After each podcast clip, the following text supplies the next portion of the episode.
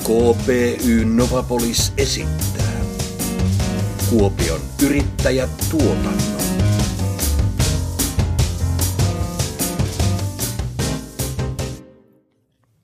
Janne, se olisi jakso kasi. Jakso kahdeksan on vuorossa ja tuota, alkaa pikkuhiljaa kuule Mertanen tämä meidän, meidän tuota, kausi lähestyä loppua, mutta ei vielä. Vielä Ei. muutama jakso.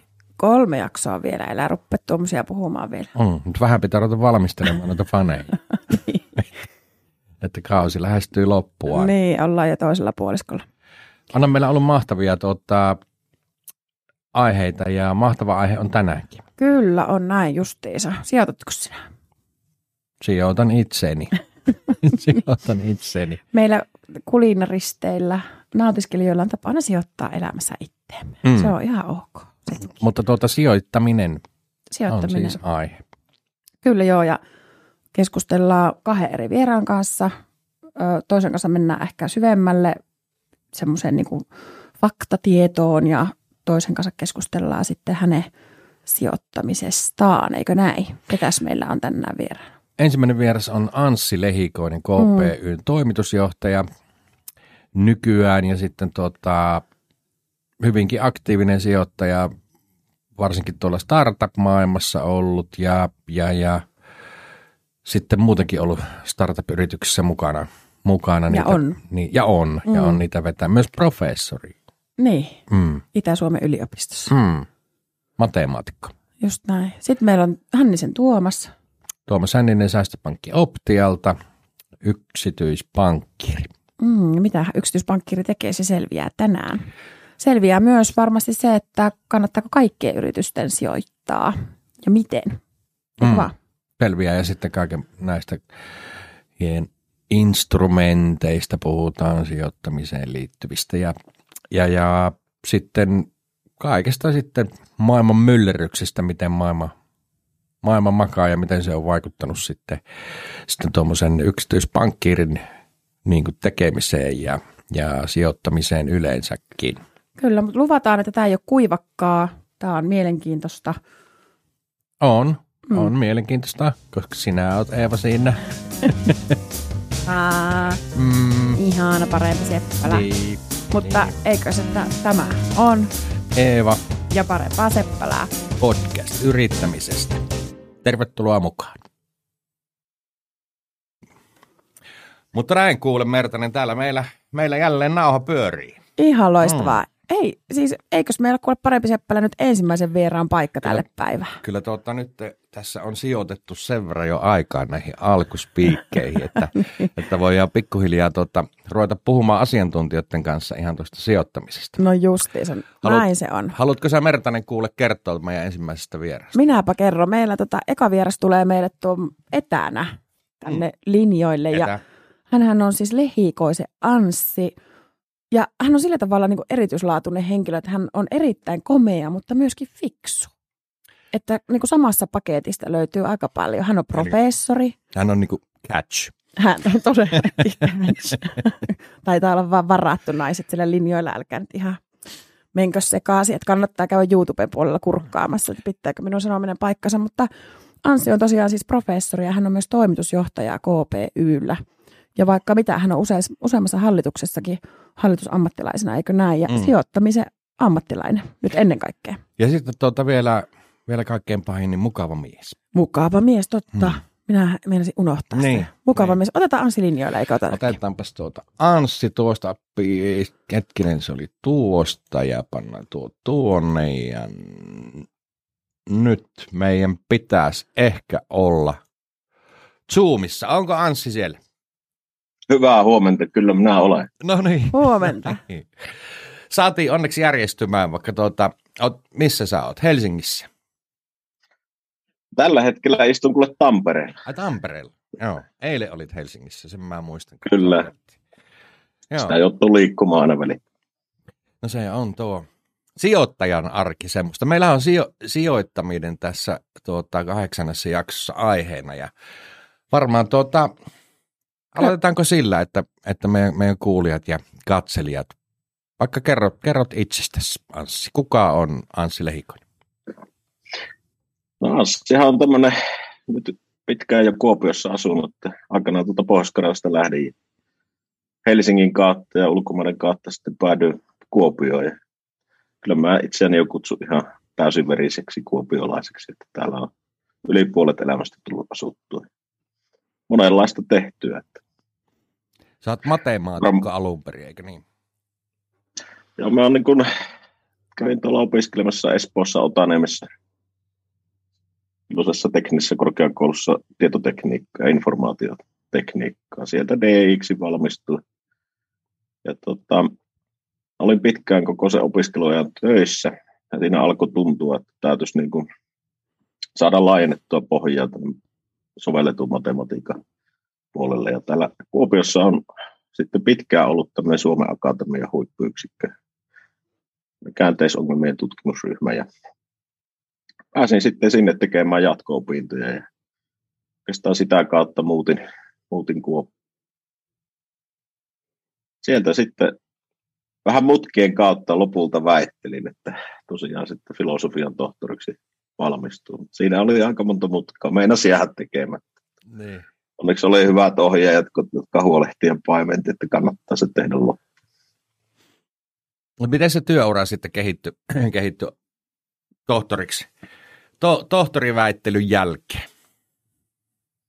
No ehkä siinä on niin hyvä kertoa, tosiaan olin APPllä koko sen niin kuin opiskeluajan, kun tein diplomi-insinööritutkintoa, niin töissä ja siellä sellaista koneoppimista, nyt puhutaan tästä AIsta, se on taas sellainen hype, mutta että minulle se on niin kuin enemmän tiettyjä optimointimenetelmiä. Niitä tuli kuule ihan koodattua työkseen, eli seitsemän vuotta. Ja siinä samalla sitten tein jatko-opintoja päätyin, että jatkoin sitten konsulttina APPlle. Se oli niin kuin mielenkiintoinen kokemus. Se itse asiassa oli niin kuin tosi hyvä koulussa. Oli pieni PK-yritys siellä APP sisällä ja siellä oli oma myynti ja projektointi, tuotekehitys. Ja nä- näki niin kuin, siellä oli omaa markkinointi, että näki sitä, että miten tuommoinen PK-yritys toimii. Sitten jatko-opinnoissa niin tuli eteen tämmöinen pitkään täällä Kuopiossa tehty tutkimusaihe tämmöisessä niin kuin leikekuvaantamisessa. Erilaisia prosessi, prosessiolosuhteita pystyttiin 3D-kuvaantamaan. Ja päädyin siinä sitten, että lähdettiin kaupallistamaan ja tehtiin semmoinen yritys kuin Numcore. Tuota, huomasin, että siellä onkin toimitusjohtajana, että ei nyt ollut mikään itseisarvo lähdin keräämään siihen sijoittajilta rahaa ja keräämään porukan koko ajan. Meitä oli itse asiassa iso perustajaporukka. Siinä oli viisi henkilöä varmaan foundereina ja siihen liittyi nopeasti niin kuin kaksi muuta, että seitsemän henkeä oli heti alussa. Ja ehkä se niin kuin jäi tuolta Olympiilaksossa hetken aikaa, niin jäi semmoinen oppimiskokemus, että kannattaa niin kuin kasata sellainen iso, riittävän iso tiimi, vähintään kolme neljä henkeä. Suomalaisilla on monesti se ongelma, että liian yksi yritetään. Ja tota, kasasin siihen sitten sijoituskierroksia se taivallahan oli, oli nopea, että saatiin teknologia kehitettyä. Kuopiossa löytyi silloin hyviä niin kuin kumppaniyrityksiä. Käytettiin silloin sitä Espotelia, joka on nykyisin osa ja he teki meille mittalaitteja. Itse oltiin siellä enemmän sillä ohjelmisto- ja sovelluskehityspuolella. Sieltä tuli sitten Jenkeistä yritysostotunnustelu siihen Numcoreen ja mietittiin, oltiin pitkään tehty Outotekin kanssa yhteistyötä ja päätin sitten kysyä, että kiinnostaisiko heitä tämä yritys ostaa ja sehän päätyi sitten kauppaan. Se Numcore myytiin 2012. Se oli kyllä niin kuin jälkikäteen miettiin tosi, tosi onnistunut käsittääkseni molemmille osapuolille, että siinä kuitenkin oli, niin kuin, se ei ollut pelkkä softayhtiö, siinä oli ihan omat mittalaitteet ja mekaniikat ja prosessiolosuhteet. Monenlaista tuli nähtyä ja tuli kierrettyä maailmaa. Aika paljon on tullut elämässä istuttua lentokentille ja juostua koneesta toiseen. Osalta tosi mukavaa. Mutta sitten kun se Nunkore oli myyty, niin edelleen se yrittäjä veri virtasi, että haluaa halu kokeilla uutta ja perustettiin sitten Roksulle ja sitten meille rupesi tosi paljon tulemaan tämmöisiä kyselyitä sijoituskohteista. Ja tota, minäkin mietin siinä, että nyt heti tähän uuteen rattaaseen. Onneksi siinä oli kolme kuukautta aikaa sinne Numkuren myynnin jälkeen. Sain tehtyä väitöskirjan tuon johdannon valmiiksi. Ohjaajat sinne puski minua, että nyt se on se hetki, että jos mä en ole tehdä. Mulla siis oli väikkäri kesken. Artikkelit oli julkaistu, mutta johdanto oli kirjoittamatta ja en minä saanut sitä iltaisin tehtyä, oli niin kiirettä. Sitten sain väiteltyä sinne 2012. Sitten, sitten minusta tuli tohtori, niin kuin sä kutsuit. Että... Mutta sitten oltiin jo uuden edessä. Ja sitten meille syntyi tämmöinen nostetta, kun niitä erilaisia sijoituskohteita tuli taas, niin kuin ajateltiin, että ehkäpä on järkevää sijoittaa yhdessä. Ja siihen lähti sitten alueelta eri alojen yrittäjiä ja toimijoita. Siellä on, on, on rahoitusalan kokemusta ja markkinoinnista osaamista. Sillä lähdettiin sijoittamaan taseesta ja nostetta on kehittynyt sillä lailla, että sillä on nykyisin se hallinnoi tätä aluerahasto, joka täällä sijoittaa startuppeihin.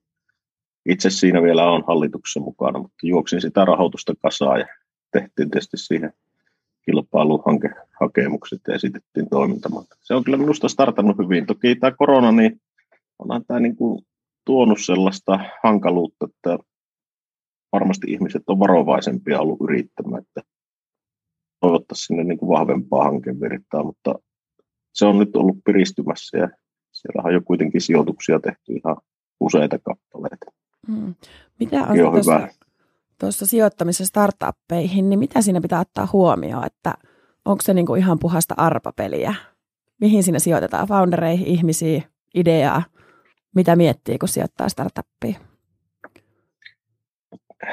No hyvin johdattelit. Kyllä ne hen- ihmiset on siinä keskiössä ja se, että miten ne täydentää toisiaan. Sillä on niin eri osaamiset, miten se tiimi on kasattu. Ja sitten tietysti sitä voi, voi tuota omasta verkostosta vahvistaa, että tuoda siihen henkilöitä.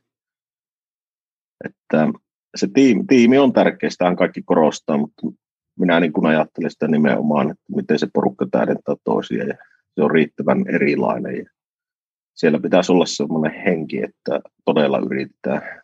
Yleensä niissä vähän sitten on niitä henkilösuhdeasioitakin, niissä voi ajatella, että miten sitä hommaa yhdessä tehdään, että kun on vahvoja persoonia monesti, jotka sitten näkee ehkä asioita eri tavalla, että hakee sen yhteisen ymmärryksen. No sitten se markkina on tietysti tärkeää, että onko, onko olemassa sellainen markkina ja kysyntä. No tietysti uusissa teknologioissa mielestäni joutuu miettimään sitä, että voidaanko se kysyntä synnyttää. Mm. Ei välttämättä niin kuin ihmiset tai yritykset tiedä vielä, että sellainen on mahdollista. Mutta tietysti niin kuin on sijoitettu myös paljon sellaisia, missä se markkina on jo olemassa ja lähdetään kilpailemaan olemassa olevia vaihtoehtoja vastaan. Sitten tietysti kyllä sillä minusta keskeinen on se marginaali, että paljonko siitä niin kuin tuotteista tai palvelusta jää käteen, että onko se terveellä pohjalla ja onko se mahdollista sinne viedä. Niin kuin, onko olemassa kysyntä ja voidaanko se myydä riittävällä katteella, että siitä jopa voitaisiin tehdä tulosta. Aika niin kuin perusasioitahan siinä mietitään. Mutta onko se arpapeliä, niin minusta ei. Että itse olen niin kuin nähnyt, että kun sijoitetaan, niin tuodaan se oma osaaminen ja autetaan sitä, että silloinhan siihen voi todella vaikuttaa siihen sijoituskohteen etenemiseen. Aivan. Mä oon aina halunnut olla yrittäjien kanssa sitten toisaalta samassa liemessä ja samalla puolella, että tota, niin. ei, ei ole niin kuin sijoittamisessa vaadittu kyllä sellaisia erikoisehtoja, mitä, mitä moni muu on, näkee tuolla markkinoissa. Mä niin kuin haluan semmoisella, semmoisella hengellä olla niissä mukana, että joko onnistutaan yhdessä tai kaadutaan yhdessä. Se on hieno, hieno mentaliteetti. Ajatteletko sä, että sä oot enemmänkin semmoinen mentori myös siinä tilanteessa niille uusille alantekijöille?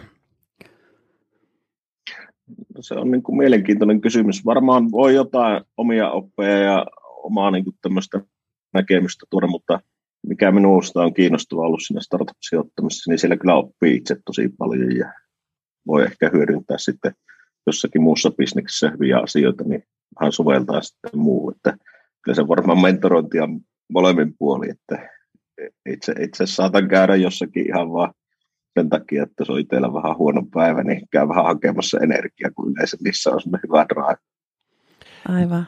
Sen verran, sen verran tuota, kommentoin tähän, että nostetaan voi yhä on myös RPS. Su, suuria suuria tuota, omistajia ja sijo, sijo, sijoittivat ensimmäisenä meihin ensimmäisellä rahoituskierroksella, kun, kun meillä oli. Ja tuota, Okei, kyllä, mä en tä- tiennytkään. joo, kyllä täytyy sanoa, että tuota, kyllä, kyllä Anssi on ihan hyvänä mentorina ollut. Että Joo. tuohon, tuohon kommentoi ja paljon on, paljon on saatu, saatu mm. tuota, nostetta Oilta ja Anssilta. Kiitoksia vaan sinne, sinne Tampereelle.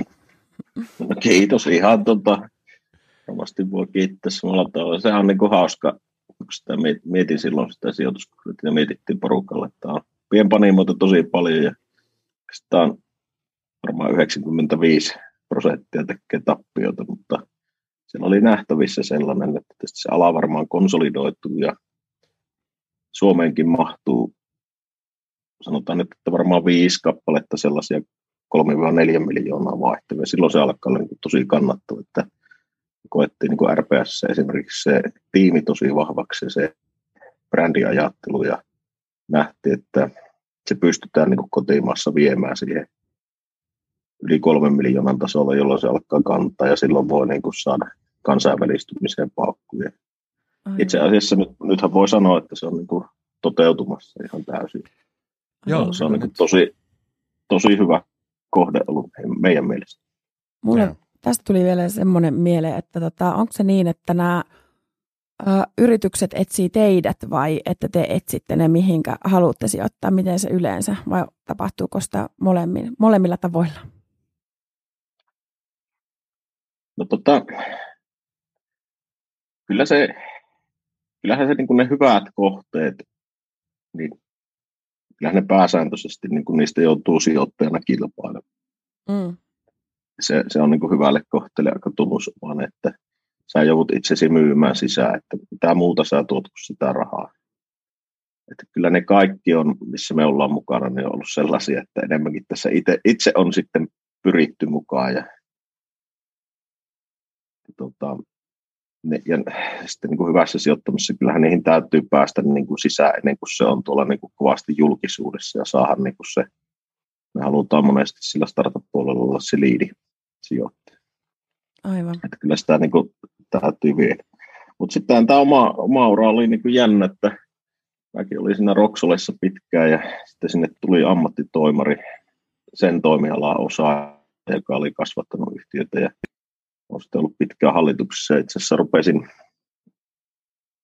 kaksi puoli vuotta sitten miettimään aika paljonkin, että kun oli ollut reilu viisi vuotta hallitustöissä, kyllä tässä vielä täytyy niin kuin palata, palata tota, operatiiviseen tekemiseen, että pääsee tekemään myyntiä ja pääsee tekemään niin kuin ihan joka päivä ja ole- olemaan siinä hetkessä, että on se niin kuin erilaista siellä hallituksessa.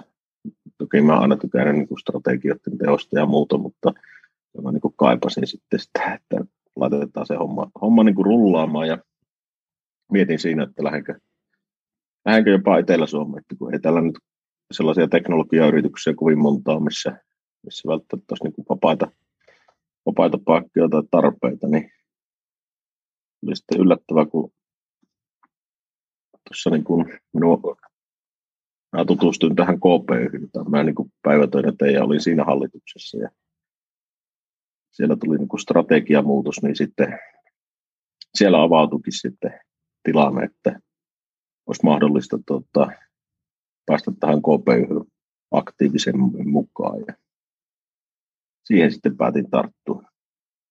Tämä, niin tämä startup-puoli minulle, mä olen joutunut sitä nyt selkeästi niin kuin vähentämään tietysti ajan, ajankäytöllisesti ongelmia, että se on minusta kiva, että se nostetta pyörii siellä omillaan ja on, on hallitushommissa vielä ainakin, mutta, mutta tota, sellainen yrittäjäveri, mutta sitä voi sitä yrittämistä tehdä tämmöisessä isommassakin. Sen minä olen niin oppinut. Jokuhan mulle aikanaan sanoi, että ei sinusta enää niin kuin, ole muuhun kuin tuommoiseen yrittämiseen, mutta kyllä mä sitten olen eri mieltä ja kyllä mä olen niin nauttinut, että tällä toisella puolella voi tehdä yrittäjämäisesti mitä asioita. Mm. Kerrotko meidän kuulijoille vielä, että mikä se KPY on, koska me kun Seppälän kanssa tätä pohdittiin, niin mä ainakin sanoin, että mulle se on aina ollut vähän hähmäinen, että jotta puhelinosakkeita kymmenen vuotta sitten ja mitä nyt on coworking spacea ja kaiken näköistä, että mitä on KPY?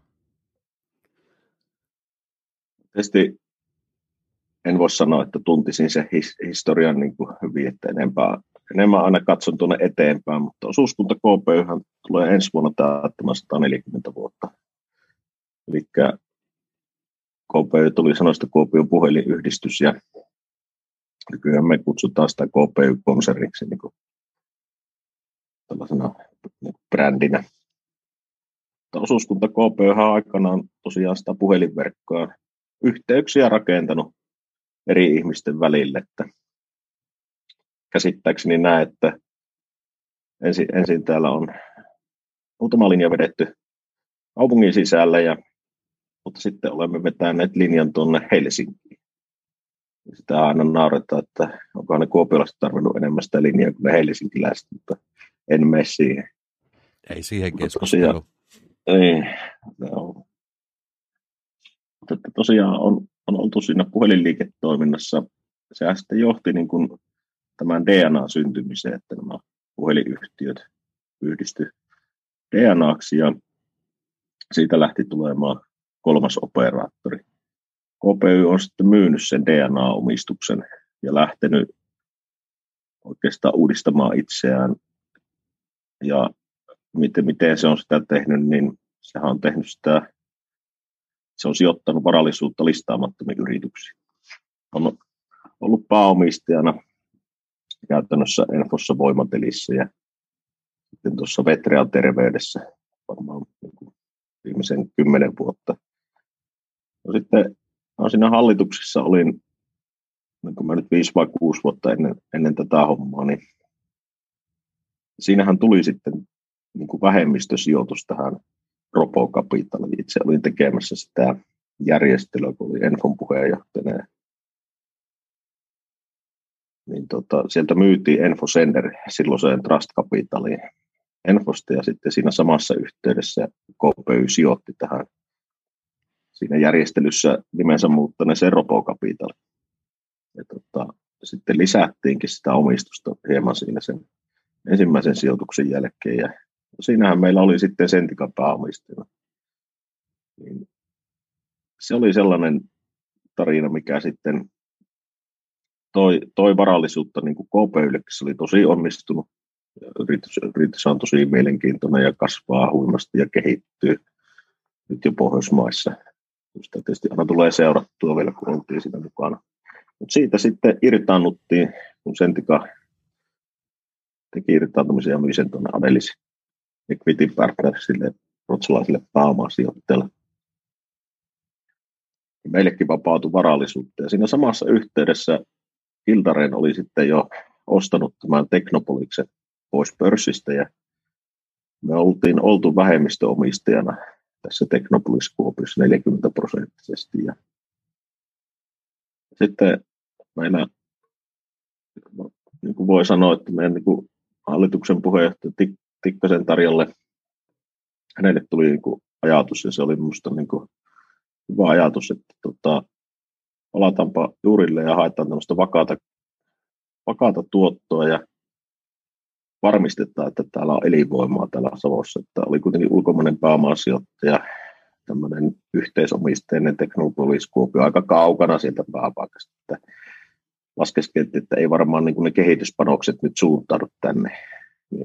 Lähdettiin sitten, kun ollaan kuitenkin osuuskunta tämmöinen yhteisöomistama, niin hyvin sopii tähän meidän strategiaan, että varmistetaan kilpailukykyä alueella, niin tunnusteltiin sitä yrityskaupan mahdollisuutta, ja sehän itse asiassa lähtikin saman tien liikkeelle, että he oli kiinnostuneita siitä, ja päätyi siihen, että me ollaan nykyisin sitten tuon Novapoliksen 100 prosenttinen omistaja, eli muutettiin nimi KP Novapolikseksi.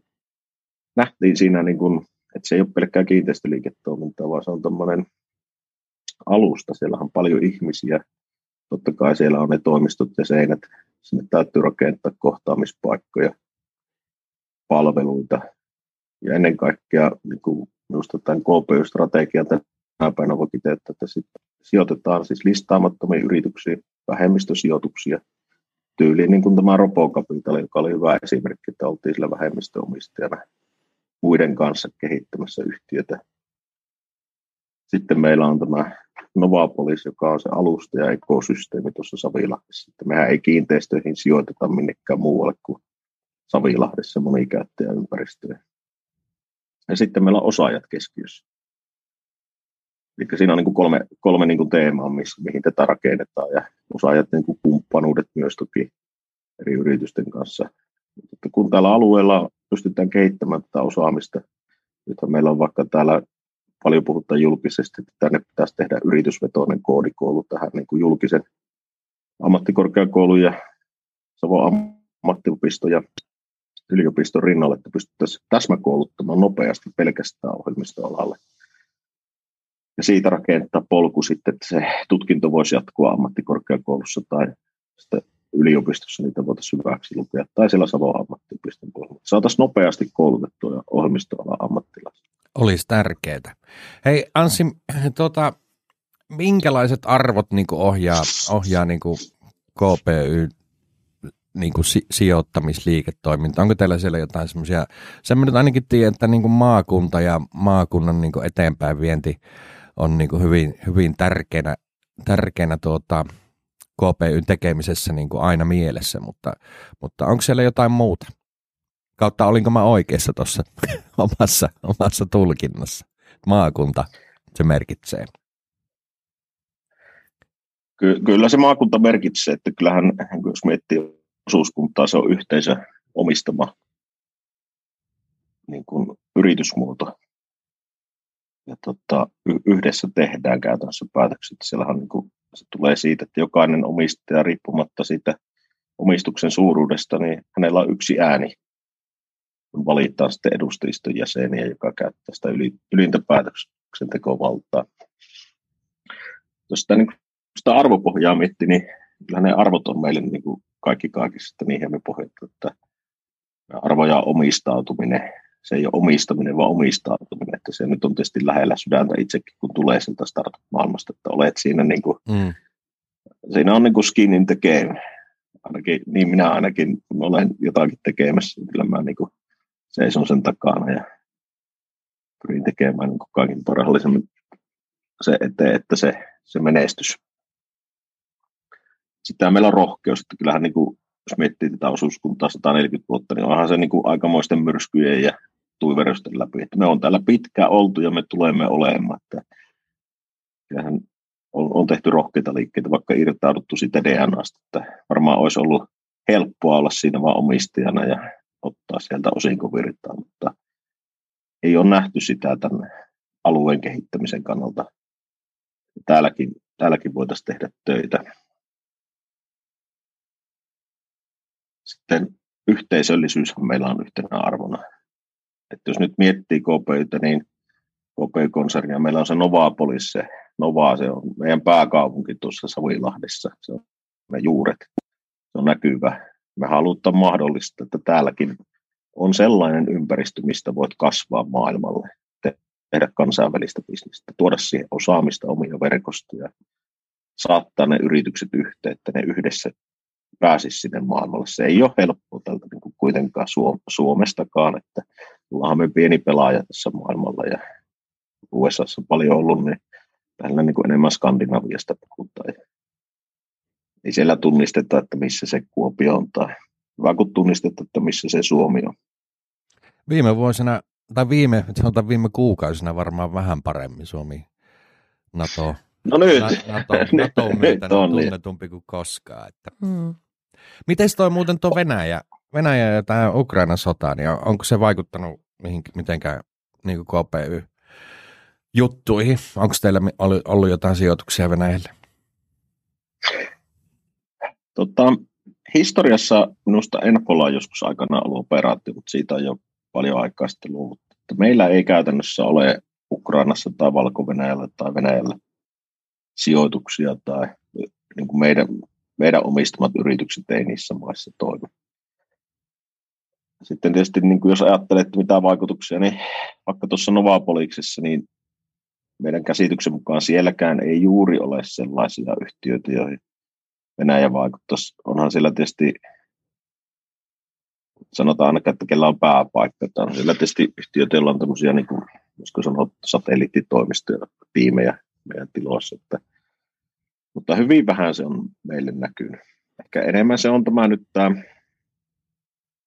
osaaja-asia, että tämä NATO, NATO-asia on minusta niin kuin erittäin positiivinen siinäkin mielessä, että kyllä itse olen nähnyt sitä, että Suomea on vähän mietitty, että voiko tänne tulla, vai olisiko se parempi olla tuolla vaikka, vaikka tuolla Virossa, kun se on niin. NATO-maa, tai, mm. tai vähän tuolla niin kuin Keski-Euroopassa, että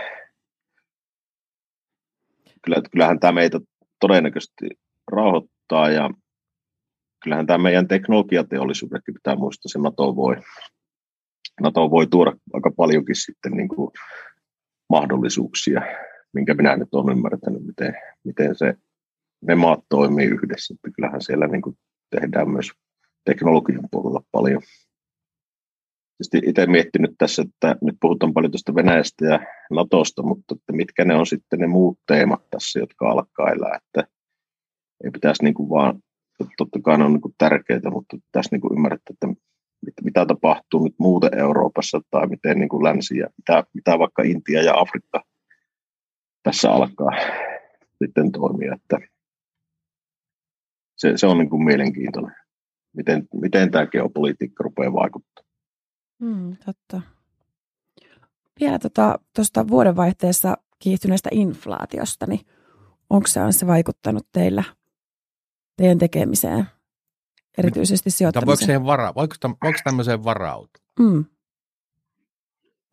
Jos tartun ensin tuohon Jannen kysymykseen, niin kyllä tässä semmoinen mustien joutsenten parvi on ollut. Kyllä mä oon sanonut, että niin kuin, eihän näitä voi minun mielestä skenaarioida kassakaappi, että otanpa sieltä sitten, että näin toimimme tässä skenaariossa. Kyllähän se minusta niin korostuu tässä, että niin kuin bisneksessä, että sä kasvatat se omaan porukasta resilienssiä, se, että sitä epävarmuuden sietokykyä, että miten sä johtamisessa voit siihen vaikuttaa. Että Just näin. Eilen, eilen itse asiassa olin kuuntelemassa tota,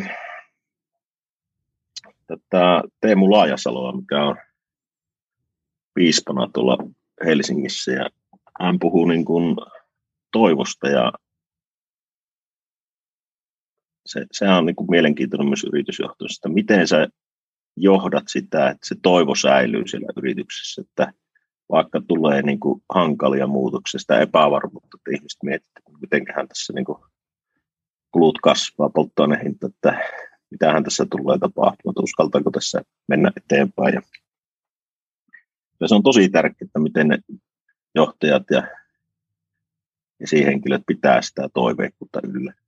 Pitää, pitää niin kuin, itsehän on varmaan sillä aika, aika totta, kun on oppinut elämään siinä, että niin sitä porukalle maksaa palkkoja viimeiset 15 vuotta, niin tämä jotenkin on huomannut, että kovalla tekemisellä ja sinnikkäästi kun yrittää, niin kyllä se yleensä sitten sieltä se valo paistaa risukasaankin. Että jotenkin siihen jaksaa itse uskoa, mutta sitä meidän pitäisi niin kuin toisillemme sitä toiveikkuutta tämmöisessä tilanteessa. Ja se on minusta se varmaan se keskeinen tässä, että miten tämmöisenä epävarma tulee, kun ensin tuli korona, nyt tuli tämä sota.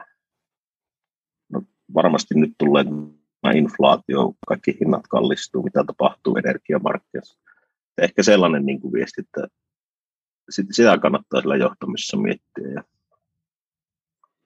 toinen, mikä jää mieleen tästä Teemu, Teemu puheesta, niin oli tämä, tietysti tämä armo.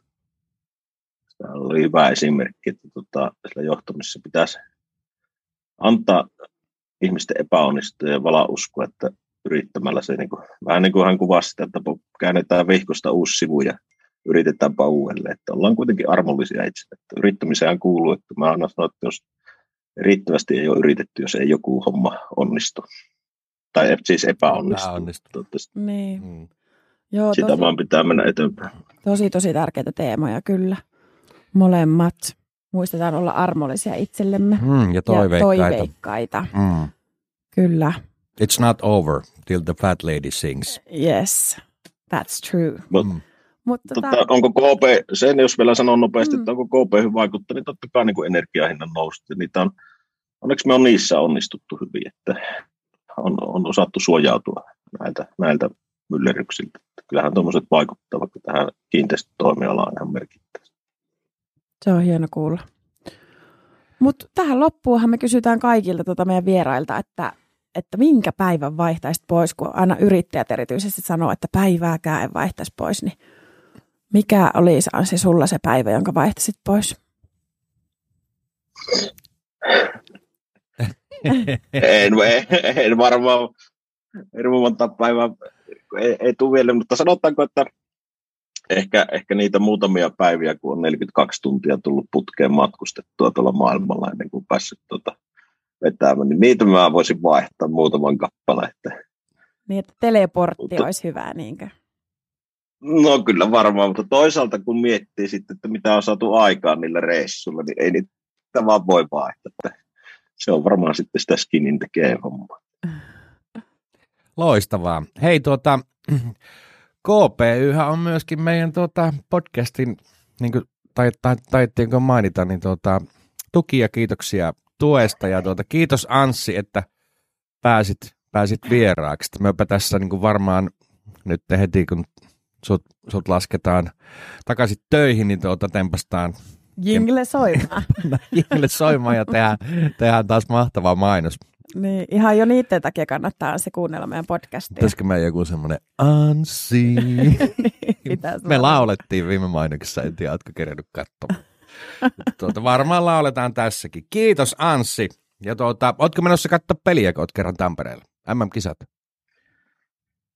Kyllä, kyllä minä ajattelin käydä katsomassa sitä. Joo, loistavaa. Tässä päivä, päivä töitä ja jospa sitä illaksi kerkeisi. No niin. Siellä on vissiin vähän, vähän meininkiä ja porukkaa Tampereella. Näin on ymmärtänyt. Pakko sanoa, mitä tuossa nyt eilen illalla vähän kävin kävelemässä ja kävin sitten katsomassa Tsekki-Latvia-peliä hetken aikaa, niin olihan siellä niin kuin hurja menoa. Siis sanotaan, että siis positiivisessa hengessä täällä on niin kuin, voisi sanoa, että eurooppalaiset maat on yhdistynyt, että kaikki on kyllä toistensa kanssa kavereita. Hieno nähdä. Mulla on aika uusi kokemus. No ennen MM-kisoja käynyt seuraava. Joo. Mahtavaa. Hei, mukavaa, mukavaa tuota, Tamperetta sinne ja tuuhan tuota, ehjänä, ehjänä kotia Kuopioon. Me ollaan kuitenkin parempi kuin Tampere. No niin, olla. Kyllä me ollaan. Olla. Kyllä me ollaan. Hei Anssi, kiitoksia oikein paljon. No niin, moro. Yes, nähdään. Moi moi. Noin, ja tuota... No niin, sitten tota, pistetäänkö me jingille soimaan tässä, tässä välissä? No tota, joo. Niinhän Olihan sillä Anssilla juttua aika Oli, paljon. oli, oli. Hmm. Ja tosi hienot tota, resilienssinostot tähän loppuun oli ja armosta ja Kyllä mä ja toivosta. Mertanen sinunkin kanssa tarvit sitä resilienssiä. siis anteeksi, minä tarvitsen paremman Seppälän kanssa kyllä enemmän resilienssiä. No Tämä niin. toimii puoli jos toisi. Mutta nyt, hyvät naiset ja herrat, on, on aika meidän tuota podcastin ää, tukijan mainokseen, joten Näin laitan tästä Inglen soi.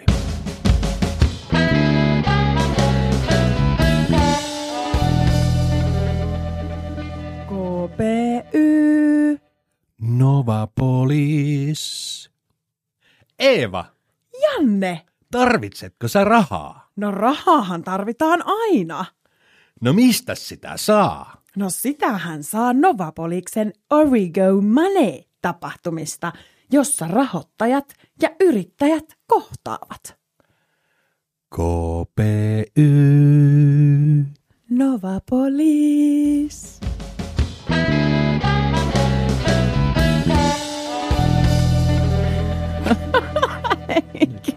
Oi, oi, oi, oi, oi. Kyllä, kyllä taas Pieni. kuule parempi seppälä, niin ylitettiin itsemme. Mm. Milloinkahan liian ruvetaan saamaan rahaa noista mainoksista? Ei se ole ajan kysymys, Mertanen. Mutta tota, äh, siinä siis oli Anssi Lehikoinen ja siinä oli myös KPY Navapoliksen tämänkertainen mainos. Näin oli. Mutta nyt meidän ensimmäinen... Laatua niin. kaikki. Haluatko tota, kuule spiikata sisään meidän ensimmäisen, tai siis meidän toisen vieraan, mutta ensimmäisen live-vieraan, joka Joo, tänne studioon saapuu, niin minä lähden tuota häntä etsiskelemään. Alahamman. Mm. Nuo vielä tuosta Ja positiivista. Seppälä siis meinasi lähteä noiden langallisten kuulokkeiden kanssa hakemaan meidän seuraavaa vierasta. No niin, sitten päästäänkin sijoittamisessa vielä syvemmälle ja, ja saadaan toivottavasti rautalankamallia yrityksien sido, sijoittamisesta ja hyviä vinkkejä siihen. Me saadaan vieraaksi siis Tuomas Hänninen, joka yksityispankkinen säästöpankki Optialla ja Tuomashan on 15 vuotta saanut palkkaa sijoittamisen asiantuntijuudestaan, mutta on jo 15-16-vuotiaana aloittanut itse sijoittamisen, joten hänellä on kyllä pitkä kokemus tästä aiheesta ja, ja ollaan iloisia, että saadaan Ai. Tuomas tänne meidän penkkiin. Sieltä Tuomas löytyy ja, ja tuota, ajatellaanpas suunnilleen mikrofonit kohdalle. Moi Tuomas. Moro. Kiva kun tulit. Kiitos, mukava olla täällä. Joo, no, kerrotko ihan tähän alkuun, että kuka on Tuomas Hänninen? Joo, siis Tuomas Hänninen on tota, niin, niin, yksityispankkiri tässä tota, niin, säästöpankki Optialla tota, Kuopio-alueella. Mulla on pääkallopaikka.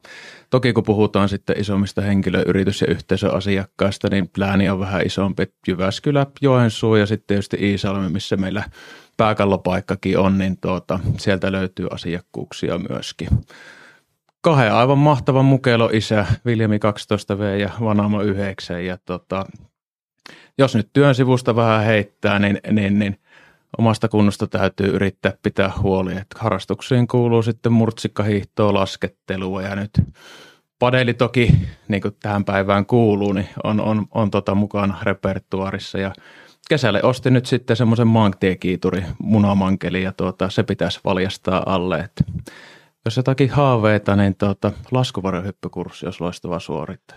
Ai kauhia sen. Minä en usko. Tavoitteet Min... taivaalle päin, eikö se näin pidä olla? No juuri, niin. se minun, suunta. Minun pahin painajana olisi se, että joku tyrkkäisi minut lentokoneesta laskuvarjolla tai ilma.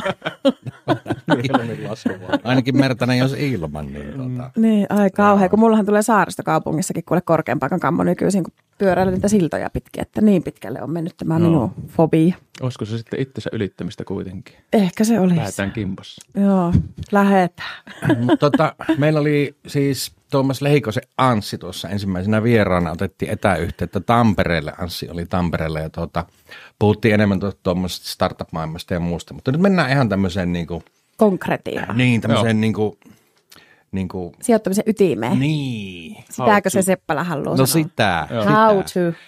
Ensimmäinen kysymys mulla, mulla olisi sulle, että kun tämä Suomi on tämmöinen verotuksen luvattu maa ja ja, ja muutenkin, niin voiko täällä vaurastua? Ja onko sijoittaminen semmoinen instrumentti, jota tuota, vaurastumiseen voisi käyttää? Joo, siis täytyy sanoa, että ymmärrän ton mm. verotuksen brutaaliuden, mitä tuossa to, toki siinä on hyvä ajatus taustalla, että meillä on laaja veropohja, sillä mahdollistetaan paljon asioita, mutta itse asiassa – verotuksellisesti niin meillä on aika paljon niin kuin oikeuksia ja mahdollisuuksiakin vielä, mitä me voidaan niin kuin sijoittamisen sarallakin niin kuin hyödyntää. Ja ne ei välttämättä kaikille ole ihan niin kuin selkeinä. Et sinällään niin kuin se on myöskin osa neuvontaa ja sillä toki pystytään niin kuin trimmaamaan kokonaisuutta vielä, vielä eteenpäin, mutta onhan meillä esimerkkejä, siis elossa olevia ja edes menneitä, että kyllä niin kuin Suomessakin pystyy, pystyy tota niin, niin sijoitustoiminnalla vaurastuun. Sitten yrityksen näkökulmaa kun miettii, niin tokihan se niin kuin päätulo ja, ja niin kuin ansainta tulee sieltä itse liiketoiminnasta, mutta sitten kun me otetaan siihen komponenttina taas se, että raha ei niin kuin laiskana makuta itsensä tilillä – hamaan tulevaisuuteen asti. Me ollaan kova työ tehty sen eteen, trimmataan tavallaan se kokonaisuus, niin tuohan se siihen vielä niin kuin hyvän lisään tämän vaarastumisen näkökulmasta. Mm. Mikä on semmoinen, niin kuin missä vaiheessa yrityksen kannattaa sitten sitä siellä tilillä makaavaa rahaa niin ruveta sijoittamaan? Onko siihen jotain sääntöä? No siis ihan niin kuin puhasta nyrkkisääntöä ei voi heittää. Et aina niin kuin jos mietitään sitä, että taas siltä kantilta, että milloin ei kannata lähteä sijoittamaan. Niin okei, jos sulla on niin kuin konkurssikypsä yritys, niin sitten se on ehkä niin kuin, hmm. ei anna vastinetta. Mutta tota, aina, jos ajatellaan, olipa se pienempi yritys, lähdetään niin rakentamaan liiketoimintaa tai sitten niin kuin jo kypsessä vaiheessa oleva yritys, niin ainahan se on kuitenkin tavallaan niin kuin, äh, siihen kokonaisvarallisuuteen nähden niin merkittävä se, että lähdetään tekemään sitä sijoitustoimintaa fine, jos sulla on niin kuin miljoona possakka jo niin kuin mitä lähtee operoimaan, niin tokihan me saadaan euromääräisesti niin kuin parempaa tulosta, mutta jotenkinhan siihen miljoonaankin pitäisi päästä. Et siinä mielessä niin kuin mitä aikaisemmin, niin sen parempi. Et se on kuitenkin aina niin kuin suhteutettuna siihen liiketoimintaan, niin itse asiassa aika merkittävä, että me lähdetään sitä, mitä meillä on mahdollisuus suunnitella, niin suunnittelemaan. Et silleen niin kuin euromääräistä rajaa aika hankala, hankala mm. tähän heittää, että milloin lähtee liikenteeseen. Onko ne jotain tämmöistä niin vaikka burn rate ja kolmen kuukauden burn rate, mitä pitää ajatella tai jotain, että niin kuin, pitääkö ajatella, että yritys pärjää tällä rahalla kolme kuukautta ja tämä kaikki ylimääräinen raha voidaan sitten sijoittaa tai jotain tällaista Joo, siis sehän ei saa olla niin kuin liiketoiminnasta pois se sijoitustoiminta. Mm. Et enemmänkin näin, että niin kuin lähdetään palastelemaan sitä, että okei, kassa vaatii tämän verran, että liiketoiminta pyörii. Toki sekin on jo itse asiassa niin kuin – varallisuuden suunnittelua. Meillä on tällä hetkellä siellä lyhyessäkin päässä negatiiviset korot, nollakorkoympäristö, että mitä me voidaan niin kuin sille lyhyelle horisontille tehdä. Ja sitten toisaalta taas niin kuin, ää, tavoitteet niin kuin yrityksen puolellakin, mihin suuntaan sitä toimintaa halutaan viedä, mitkä on meidän seuraavat stepit, niin se antaa taas sitten kiinnepisteitä, että mihin me niin kuin tavallaan se seuraava osa varallisuutta, minkälaisella riskitasolla sitä uskalletaan lähteä niin kuin sijoittaa, niin, niin, niin mä tykkään siitä, että ei niin kuin sijoiteta sijoittamisen ilosta, mm. vaan sulla on oikeasti siellä niin kuin tarve taustalla, että antaahan se niin kuin paljon enemmän. Toki voit sä niin kuin sijoittaa sijoittamisen ilostakin, että sittenhän se on pitkässä juoksussa niin kuin omistajien varallisuuden kasvattamista mm. yrityksen sisällä.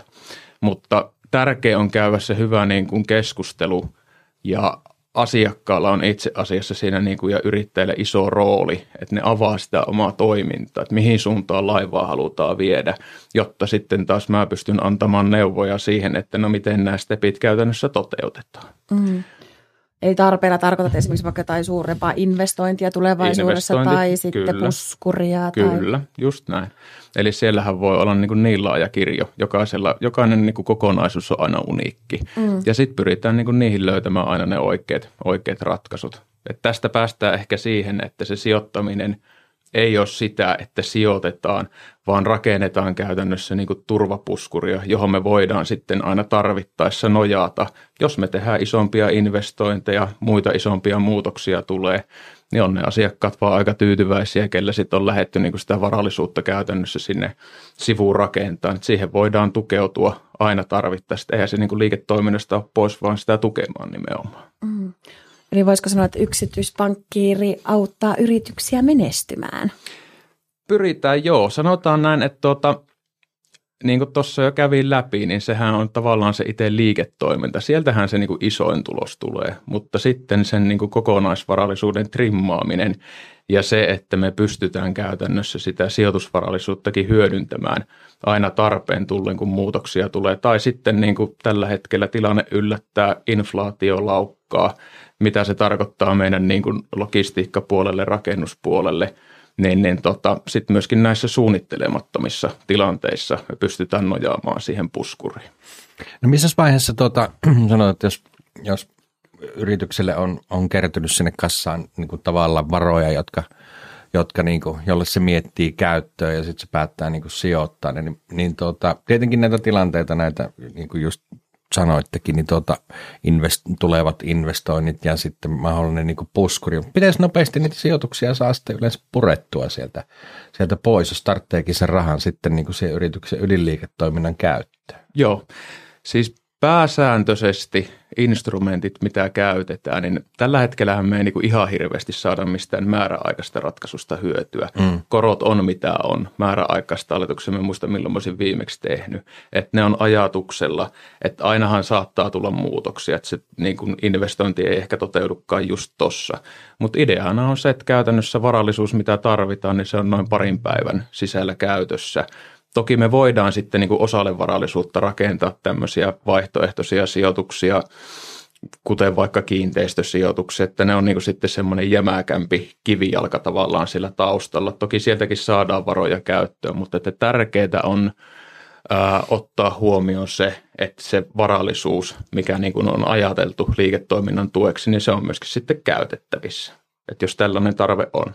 Sitten jos me taas ollaan niin kuin yrityksen kypsemmässä vaiheessa ja niitä, niitä niin kuin hankkeita ää, ei välttämättä ole niin kuin näköpiirissä ainakaan, niin sitten me voidaan miettiä, että käytetäänkö enemmän näitä tämmöisiä jämäkämpiä ratkaisuja, mutta pääsääntöisesti ne on niin kuin kaikki joustavia, että tarpeen mukaan niihin pystyy nojaamaan. Mainitsit tuossa myöskin, myöskin tuon inflaatio ja nythän se on aika ajankohtainenkin asia Euroopassa. Jyllää aika, aika kiihtyvällä ta- tahdilla tuo inflaatio ja meilläkin se on, missähän, missähän me nyt mennään. Päälle Jossain, viidessä. Niin, joo, päälle joo. viidessä, eikä ole kuin kaksi viikkoa, niin se oli neljä, neljä hujakoilla, että, että tuota, vauhti, vauhti on kovaa. Niin onko se aiheuttanut jotain paniikkireaktiota ynnä muuta sinun asiakkaassa? Mm, inflaatio sinällään, niin okei, niin kuin otin tämän logistiikka- kuljetuspuolen rakennusteollisuuden nyt muutamana esimerkkinä, eihän sielläkään käytännössä kaikki välttämättä on niin haastavassa tilanteessa, mutta sitten se on ollut sitä suunnittelua, että okei, nyt tilanne on muuttunut meistä riippumattomista syistä. Tähän ei välttämättä, niin kuin, eikä sitä oikein ole pystynytkään varautumaan, että miten meidän nyt kannattaa käyttää sitä turvapuskuria tässä tilanteessa. Sitten taas toisaalta niin kuin rahoituspuolella, että inflaatio sinällään ei vaikuta siellä, mutta sitten taas niin kuin seurannaisvaikutukset. Että sehän on ihan selkeä, että me lähdetään niin kuin korkoja nostamaan. Tämä on epäterveellä tasolla tämä inflaatio. Niin tota, miten se tulee vaikuttaa sitten, jos meillä on niin kuin velkavipua rahoitusta käytössä? Kannattaako tässä hetkessä niin kuin lukita korkotasoja? Onko ne vielä järkevillä tasoilla? Niin tämmöisiä keskusteluja toki ollaan sitten käyty.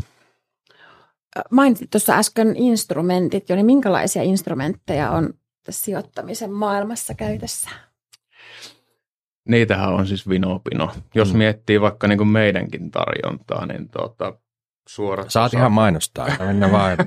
suorat osakkeet, ETF, aktiivisesti hoidetut rahastot, vaihtoehtoiset sijoitukset, varainhoitosalkut ja siis sanotaan näin, että on äärettömän tärkeää, että sä käyt jonkun kanssa sen keskustelun. Se voi olla niin kuin pankin henkilö, yksityispankkiri esimerkkinä, tai sitten jos sulla on niin kuin kaveripiirissä, tänä päivänä hän saa tietoa piru hyvin, niin että mikä on taas sitten niin kuin itselle se oikea instrumentti. Että se kirjo on niin kuin äärettömän laaja. Että jos me otan vaikka meillä tarjolla olevat ETF, niin niitä on yli 200 kappaletta. Mm. Mikä niistä on se oikea? Mitä tarkoittaa ETF? ETF on käytännössä tällainen pörssinoteerattu rahasto ja ne on pääsääntöisesti niin kuin indeksiin nojaavia, eli ei aktiivisesti hoidettuja, jolloin me saadaan sitten taas kulurakennetta painettua pienemmäksi, kun se salkuhoito ei ole siellä niin aktiivista. Että se menee indeksin mukaan. Voidaan ottaa vaikka Helsingin tuota, OMX H25, eli 25 suurinta yritystä. Jos siellä tulee muutoksia, niin sitten pieni muutos tehdään siihen niin kuin ETF. Mm. Ja sitten taas se aktiivinen salkuhoito, niin onko se niinku ihan niinku päivittäistä, viikoittaista, mi- Joo, miten sitä siis hoidetaan? aktiivinen salkuhoito sanotaan, että nyt ollaan varmasti tehty niin kuin normaalia enemmän muutoksia salkkuihin. Toki ei vielä puhuta semmoisesta ajasta kuin mitä oli niin kuin koronavuosi. Et, et silloin niin kuin muutostahti oli paljon kiivaampaa, et kun tehtiin niin kuin osakevalintaa, korkovalintaa instrumenttien suhteen ja mit, mitä, mitä sijoituksia käytetään. Mutta että se on käytännössä kuitenkin otetaan hyviä yrityksiä, joilla on niin kuin tulevaisuuden potentiaalia tuoda tulosta.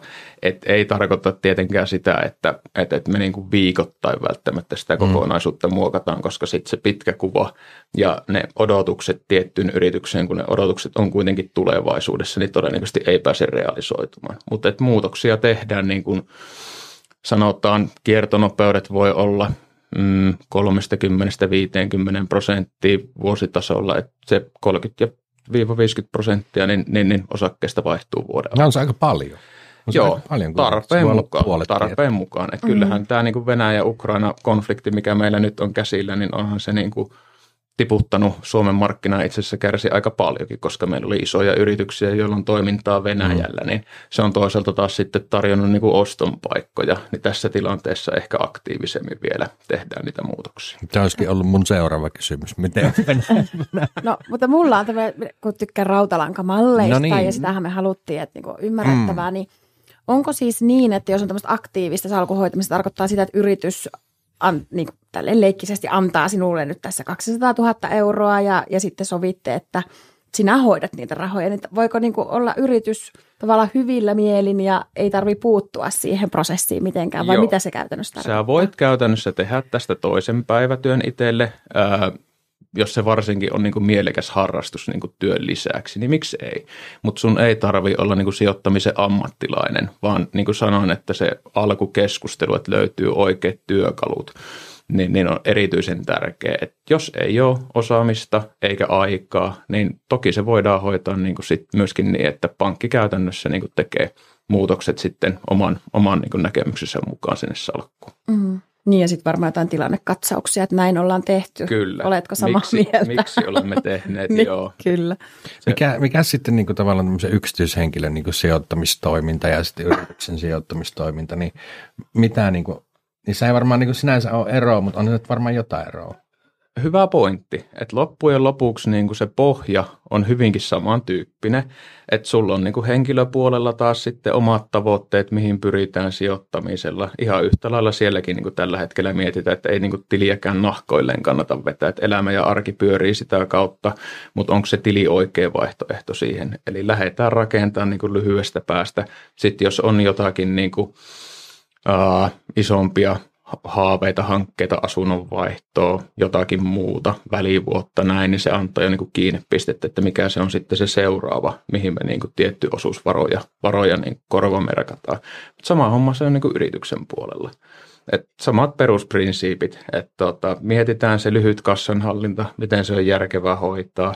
Ää, sitten se, että mitä ne on ne isommat muutokset, sanotaan vaikka niin kuin viiden vuoden sisällä, mitä ollaan suunniteltu ja mitkä on semmoisia, mitkä mahdollisesti toteutuu. Siihen meillä on sitten oma osuutensa.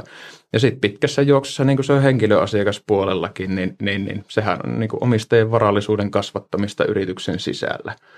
Et ehkä niin kuin isomman eron tähän tekee se, että verokenttä hän meillä on ja mahdollisuudet, kun otit tämän brutaalin Mm. verotuksen, Niin. verotuksen huomioon. Niin tota, Anteeksi. nyt, jos, nyt jos me niin kuin puhutaan pelkästään sijoitusinstrumenteista, niin en niin kuin väheksy niiden merkitystä. Ne on ne työkalut, millä tavalla niihin tavoitteisiin päästään. Mutta sitten kuitenkin se, että meillä on taas ihan erityyppiset mahdollisuudet niin kuin yrityksen puolella miettiä sitä, että jos se omistajan tavallaan taloudellinen asema on turvattu, niin voitaisiko me miettiä jo, että miten se käytännössä niin kuin verotehokkaasti hyödyttäisi omia jälkeläisiä, jälkipolvia, muita itselle läheisiä ihmisiä. Että aina niin kuin ensisijainen tavoite on se oman taloudellisen aseman turvaaminen, mitä se kellekin tarkoittaa. Sehän voi olla, että ostat parempaa seppälää tai Mm. käytännössä tota, Mm. sitten jollekin se on se, että täytyy olla Lamborghini ja muuta vastaavaa. Mutta et kun se oma taloudellinen asema ja ne tavoitteet on turvattu, niin sitten me voidaan lähteä miettimään, että miten se on verotuksellisesti järkevää, että myöskin niin kuin omat lapset hyötyy sitä elämän- elämäntyöstä. Ja tässä on aika isot erot sitten niin kuin henkilöasiakkaiden Joo. ja yritysasiakkaiden puolella. Onks, päteekö tähän tota, tilanteeseen, kun maailma myr- myllertää ja inflaatio on mitä on, niin päteekö tähän semmoinen ajatus, että malttia ja ettei lähde niin kuin heti paniikkinappulaa painamaan ja ottamaan rahoja pois kaikista sijoituksista, vaan että niin kuin pitkäjänteisyyttä ja uskoa tulevaa. Kyllä. Eli taas palataan siihen alkukeskusteluun. On erittäin tärkeää, että vaikka siellä on niin kuin riskiprofiililtaan ja niin kuin aikajanaltaan erilaisia tavoitteita, sijoituskokonaisuuksia, niin käydään sitten ne niin kuin realiteetit läpi. Et nyt jos meillä on tällainen kokonaisuus, niin se voi ton verran niijata huonossa markkinatilanteessa, että mitä teet silloin lähdet sä myymään? Jos vastaus on se, että no kyllähän tuo hirvittää, niin sitten meillä on niin kuin liian tuottohakunen ja riskikäs ratkaisu. Sitten sitä just erotaan niin kuin maltillisemmaksi. Mm. Et tässä tilanteessa niin, niin, niin sanotaan näin, että jos me lähdetään niin kuin sijoituksia realisoimaan, niin silloinhan me otetaan niin kuin tappiot taskuun ja ollaan poissa siitä nousumarkkinasta, joka kuitenkin vääjäämättä on meillä eessä. Et markkinat on siinä mielessä niin kuin tehokkaat, että kun meillä iskitään Venäjä, Ukraina-konflikti, niin jos ajatellaan justiin Nokian renkaita, Fortumia nestettä, niin hyvin äkkiä hinnoiteltiin se, että meidän täytyy niin kuin Venäjän liiketoiminta laskea pois nyt tästä arvosta. Ja tota, sitten myöskin kun tilanne oikeenee, he pystyy ää, justeeraa omaa toimintaansa tähän to- muuttuneeseen toimintaympäristöön, niin siellä on toki myöskin sitten se positiivisen kickbackin mahdollisuus. Että tota, miten tästä voi hyötyä, niin jos sulla on käytännössä niin kuin kertynyt taas ylimääräistä varallisuutta, jota ei ole niin kuin korvamerkattu siihen lyhyen ajan kassahallintaan, niin ajallisesti hajauttaen esimerkiksi ostaa markkinaa lisää, että tämä ei ole niin pelkkää hampaiden kiristelyä. Mm. Joo. Mm. Mitäs tuota, annettiin tuossa sanoa, että saa niin kuin mainostaa ihan niin kuin häikäilemättömästi, koska Optia on myös Kuopion yrittäjien pankki nykyään. Että tuota, niin ilman muuta saa mainostaa. Onko, onko tuota, mitä, mikä erottaa teidät niin kuin kilpailijoista tuolla niin kuin sun, du, sun duuneissa? Mitä, onko siellä jotain semmoisia parempia? No siis... Jotain mullistavaa. Niin. niin. Muuta kuin, että tiet, tie, tietenkin, että Tuomas on ylivoimainen Tähän, yksi niin. pankki. Tähän olisi niin taas helppo heittää se vastausta. Okei, markkina on kaikille sama. Mutta, ja mä uskon, että tätä niin kuin kartoituskeskusteluakin käydään niin kuin hyvällä tasolla muualla. Pakkohan se näin on olla. Mutta ehkä sitten, mikä niin kuin on huomannut kilpailijoihin verrattuna, niin valitettavan usein, kun tullaan siihen verotuskenttään, niin pankit nostaa käsiä ylös, että tämä ei niin kuin kuulu enää meille. Musta se on jotenkin niin kuin absurdi raja tavallaan vetää, että kun sä annat ensimmäisen sijoitusneuvon, että lähde vaikka nyt sitten rahasto- tai osakesäästäjäksi, mehän otetaan jo siinä vaiheessa kantaa verotukseen. Mm. Et se on taas, se ei ole niin kuin lähdetuloveroalasta, vaan se on pääomatuloveroalasta ja näin päin pois, niin missä tulee se raja vastaan, että me nostetaan kädet pystyyn, että tämä ei kuulu enää meidän tonttiin. Et me ollaan viety sitä sen verran pitemmälle vielä, että meillä on sitten tota Prelex yhteistyökumppanina esimerkiksi näissä yrityksen omistajajärjestelyissä, muista, muissa vastaavissa. Et tuota, siinä mielessä niin olen saanut positiivista palautetta tästä puolesta ja kun se on edelleen brutaaliseen verotus, niin hyödynnetään ne mahdollisuudet, mitä meillä on. Voisin toki jatkaa, jos mulla mulla on aika. Että on, on anna mennä vaan. Sanoit, että puheenvuoro on vapaa ja nyt saa mainostaa. Niin tota, ehkä vielä se, että kun me ollaan kuitenkin varsin niin kuin maltillisen kokoinen varainhoitotalo, meille ei tule niin kuin asiakkaita ikkunoista ja ovista, niin joudun käytännössä sitten niin kuin perustelemaan sitä paljon vahvemmin, että miksi me.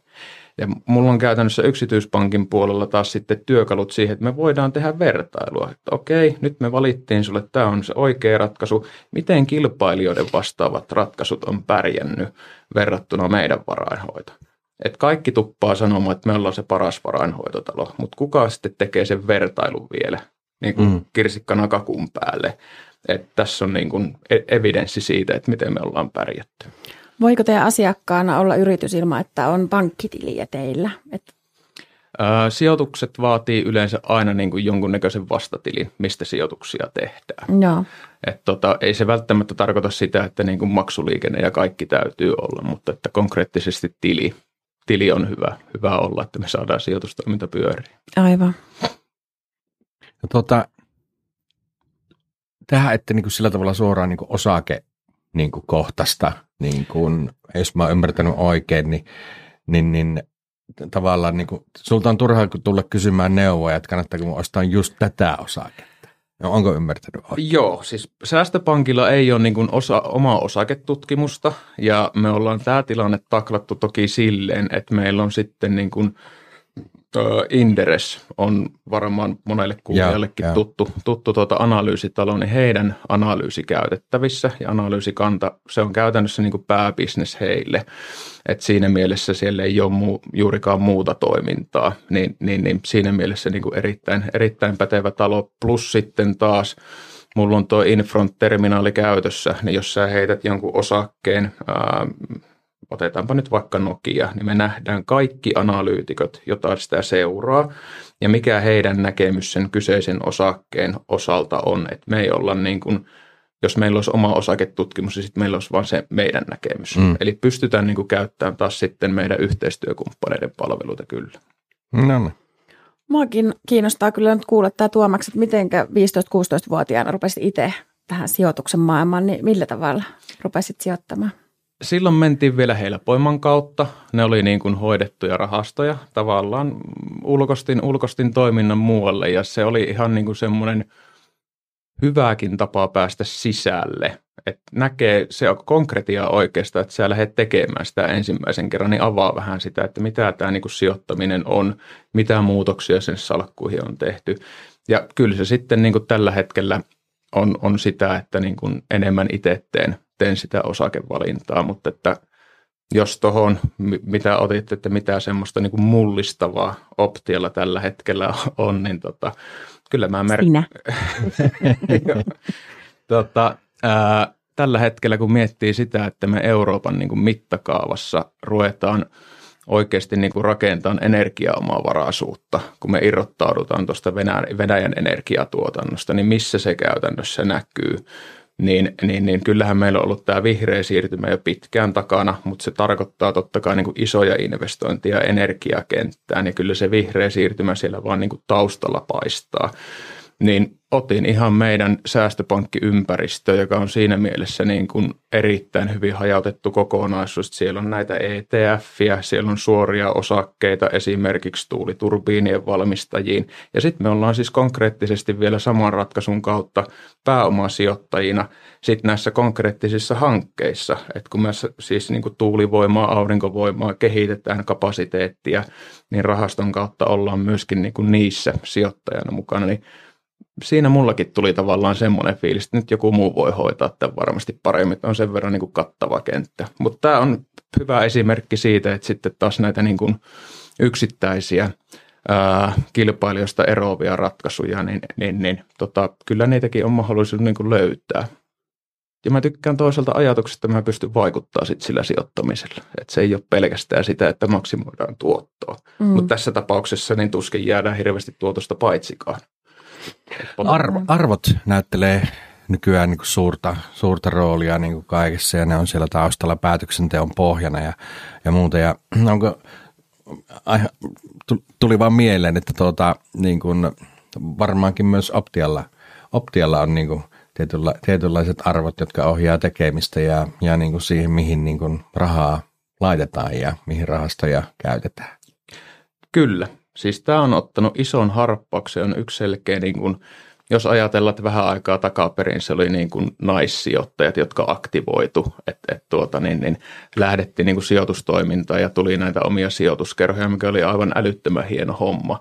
Niin tällä hetkellä niin semmoinen iso, iso niin kuin mitä toki isommat asiakkaat jo niin kuin sijoituspolitiikan puolesta vaatii, että se sijoitustoiminta täytyy olla eettistä. Mm, niin meillä sitten ehkä niin kuin, toki se menee koko läpi meidän oman sijoitustarjoaman, siellä on erittäin tarkka niin kuin skannaus siitä, mikä on toisaalta hyvä, koska nyt jos mietitään Venäjää, niin mehän ollaan tämän niin kuin – ESG-vaatimusten myötä myyty Venäjälä, venäläisiä sijoituksia jo pitkän aikaa pois. Ja nyt kun tämä poliittinen riski niin konkretisoitu, niin meillä ei käytännössä se Venäjän riski varahoitosalkussakin, niin 0,02 prosenttia taitaa olla omistukset.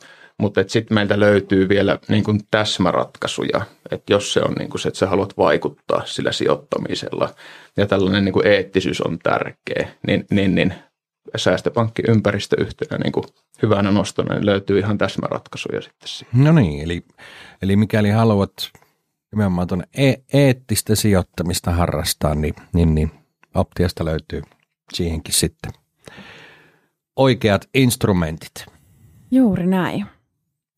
Aika kattavastihan me ollaan käyty tätä. No mun mielestä aika sieltä. hyvin. Eikö vaan? Aika hyvin. Ja ehkä rautalangastakin. Niin, niin. toivon mukaan. Ymmärrettävästi. Onko ollut, mehän kysytään aina meidän vierailta niin kuin viimeisenä kysymyksenä, kun, onko, onko sinun vuoro? Oh, minun vuoro. No, ei voi kysyä. kun yrittäjät aina sanoo, että päivääkään vaihtaisi pois, niin me kysytään aina jokaiselta meidän vieraalta, että mikä on se päivä, jonka vaihtaisi, koska meidän mielestä niitä on pakko olla, niitä päiviä. Niin mikäs yksityispankkiirina – olisi tuommoinen päivä, jonka haluaisit vaihtaa pois? Milloin kaikki meni ihan persuksille? Tuli pataan niin lujaa. Mä en tiedä, onko tämä taas semmoinen vastaus, mitä te saatte muutenkin, mutta siis nuorempana kaverina niitähän oli. Okei, okay, mm. että tuo kun olisi jättänyt tekemättä, niin olisipa ollut hyvä. Ja kun tätä päivää ei olisi ollutkaan, niin fine. Mutta sitten se on ehkä taas niinku oma elämänkokemuksenkin tuomaa niinku, niinku tota, kokemusta, että et, et, ne on kuitenkin taas turha niitä on lähteä murehtiin, Hmm. mitä hyötyä siitä on, miksi sä käytät energiaa siihen, ne on tapahtunut, opitaan niistä ja vältetään samoja virheitä uudelleen. Et, et, tota, mä valitettavasti joudun sanoa, että ei mulla niinku tuu yksittäistä, yksittäistä Ärsyttävä, asiantunteva vastaus. No niin, niin mutta Niin. tuohan on niinku hyvä vastaus. Niin Niin. on. Toi on just Mm. se, se kympi oppilaan vastaus Niin. oli toi. Niin. Toki Mitä- jos tästä tulee paljon negatiivista palautetta Niin vaihdetaan meidän tää podista, niin olisiko tämä ollut se pois. päivä, mikä olisi voinut jättää käyttämättä? Mä- Ei, tästä tulee pelkkää positiivista. Mä en usko, että tää, tästä tulee se päivä. Mutta tuo, Tuomas Hänninen, kiitoksia. Kiitos. Ja tuota, nyt on tietysti mahdollisuus lähettää terveisiä. Just näin. Haluat lähettää terveisiä. Jussille laitetaan ter- kauppi, kauppi, Kauppis terveisiä. Jussille terveisiä, kiitos. Täällä ollaan, meikäläisen tota, neitsyt body on nyt hoidettu. Ja, tota, niin, niin, Miksi me niin, lähetetään Jussille terveisiä? No kun Jussi, Jussi, Jussi on mukava. Niin, joo. jaa. ja sitten Jussi, kato, yhdisti meidät. Ai Kyllä. ihana, Mm. verkostossa oli voimaa siis. Mm. Joo. Verkostossa voima. Mutta nyt jos heitetään vähän pois niinku huumorin puolelta, niin tota, lähipiirissä on tällä hetkellä tota, aika vakavia sairastapauksia, niin lähetän terveisiä ja voimia sinne. Et sanotaan, että elämä voi yllättää ja sen takia on niinku hyvä varautua. Miksei myöskin sijoitusten kautta. Taas saatiin linkki tähän, mutta tota, Mm. kyllä tästä selvitään entistä vahvempana. No niin, Sitä me toivotaan. Lähetetään kanssa voimia sinne. voimia. Ja Kyllä. tuota, kiitoksia Tuomas. Tämä oli oikein Kiitos. hyvä. Oikein, Kiitos. oikein kiva, kun pääsit tulemaan. Ja tuota, meidän kuuntelijat ja katselijat, niin, niin, niin sai varmasti tästä paljon. Mä luulen kanssa. Ja hyvin osasit avata nämä sille, että me tollotkin tajuu. Myötollot. Joo, Niin. se on Mm. yleensä sitä, jos tuon pankkijargonin taakse piiloutuu, niin tuota, on esimerkki epäammattimaisuudesta. Että se ehkä niin kuin, kun nämä asiat käydään just asiakkaan näköisesti läpi, niin se on mun mielestä taas niin kuin merkki ammattitaidosta. No Hyvin tämä oli sanottu. sitä. Kyllä. Ja sitten ammattitaito on myöskin tuo, tuo. RPS mahtava mustikkalimonaadi. joka on Toimii. Tulkaa nykimään hihasta ja lahkeesta, jos haluatte keskustella sijoittamisesta. Ehdottomasti tullaan ja tuota, tuo oli siis viesti teille kaikille, että käykäähän Kyllä. Tuomasta potkimassa. Tuomas Hänninen, Säästöpankki Optia. Jes, minä lähden viemään Tuomaksen pois. Hyvä, kiitos kovasti. Niin, niin. Tulee Eeva kohtaan. Joo, myöhän sitten taas tehdään loppuyhteenvetoa perinteiseen tyyliin. Otetaanpa tuo Seppälä tuossa takaisin ja lähdetään pohtimaan, että mihinkä sitten sijoitellaan huomenna rahamme. Niin, mm. tuota, yllättävästi niin ymmärsinkin tästä jaksosta jotakin. Niin, tämä varmaan jännitti sinua. Ei niin paljon kuin sinua, niin. herra sijoittaja. No niin, mutta tota, tuo, joo, Minä käytin sivistyssanaa lauseessa äsken sujuvasti, huomasitko? burn rate. Mhm. Huomasin. Menisin keskeyttää, mutta tota, en kuitenkaan keskeyttänyt. Mä- burn rate. Mä näin, kun me yksityispankkirin kulmakarvatkin nousi sille merkitsevästi, että oho, joo. nyt tietää, mistä puhutaan. joo, tuo henkilökohtainen burn rate on kyllä niinku kanssa semmoinen, mihin pitäisi vähän kiinnittää huomiota. Niin kyllä. niinku henkisen tasapainon burn rate. Ainakin näitä podcasteja teessä. Niin, ja toisaalta ihan kyllä siihen omaan tota, tiliinkin burn rate. Joo, niin, no sinnekin. Mm, just tuota, mutta joo, Mitäs me tänään opittiin? no me opittiin ainakin se, että tuota, kaikenlaisia sijoittamisen niin kuin apuvälineitä on paljon ja sijoittamista on monenlaista. Me kuultiin ensin Anssilta, Anssilta noita vähän tuolta startup-maailmasta ja mihinkä siellä, mm. siellä niin kuin keskitytään ja kaikille tämmöisille startup-yrittäjille siellä, niin se tiimin rakentaminen, se on vissiin niin kuin se kaikkein tärkein. Niin, ja arvot korostuu myös tässä sijoittamisen maailmassa. Joo, ne on siellä taustalla joka, joka Kyllä. hommassa. Ja, Et hyvin luontaista myös sijoittaa niihin yrityksiin tai niihin osakkeisiin tai rahastoihin, mitkä resonoi arvomaailmallisesti myös omaa yritykseen. ja kyllä varmaan tuo niin sijoittamismaailma myöskin se niin kuin tarkkailee niin kuin luonnollisestikin niin kuin, niin kuin mitä tapahtuu maailmassa. Mm. Eli siellä tuli nämä eettiset arvot, kaikki esille vihreät siirtymät. Kyllä. Ja sitten voi niin kuin vaikuttaa niin kuin tavallaan sillä omalla mahdollisella rahalla myöskin sitten, sitten asioihin Just sijoittamalla juuri näihin. Kyllä, ja sitten mun mielestä me opittiin myös tärkeä asia, että yritysten kannattaa sijoittaa ihan siitäkin näkökulmasta, että on sitä puskuria sitten siihen arkeen.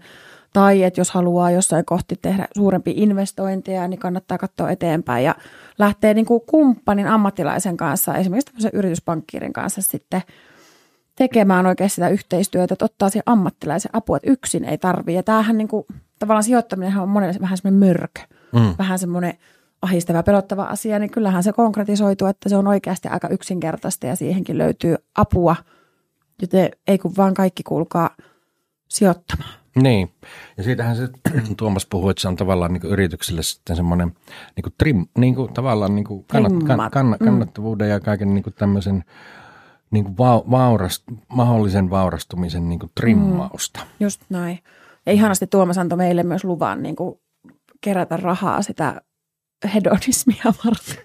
niin, niin. Näin niin kuin yksityishenkilön näkökulmasta. kyllä, kyllä. Et sekin on ihan ok, jos haluaa säästää vaikka viisikymppisiä varten, niin se onnistuu rahastosäästämisen kautta. Onnistuu. Ja tuota, mites, me, mi, mitäs meillä on seuraavassa? No sepä, niin mitähän meillä on. Se me, on ysi jakso. Se on ysi jakso ja se on verkostoituminen, niin jos mä en on. muista väärin. Ja meillähän on siinä vieraana vuoden yksin yrittäjä, Kyllä. vuosimalli 22. Mm. Hän on ihan huluppeen ihana tyyppi. Mm. Kannattaa tulla silloinkin kuulolle. Se on, onko se ensimmäinen jakso, kun meillä on vain yksi vieras? Ehkäpä. En Joten tiedä. saattaa niillekin olla, kello on ollut vähän liian pitkiä nämä, niin hyvä jakso. No Tehtiin en, teille, en teille tota, ketkä ette jaksa niin kauan meitä kuunnella, niin yksi jakso. En tiedä, miten paljon yksi. myös itse hölötetään. Mutta tuota, joka tapauksessa Jukka Tapio Keränen.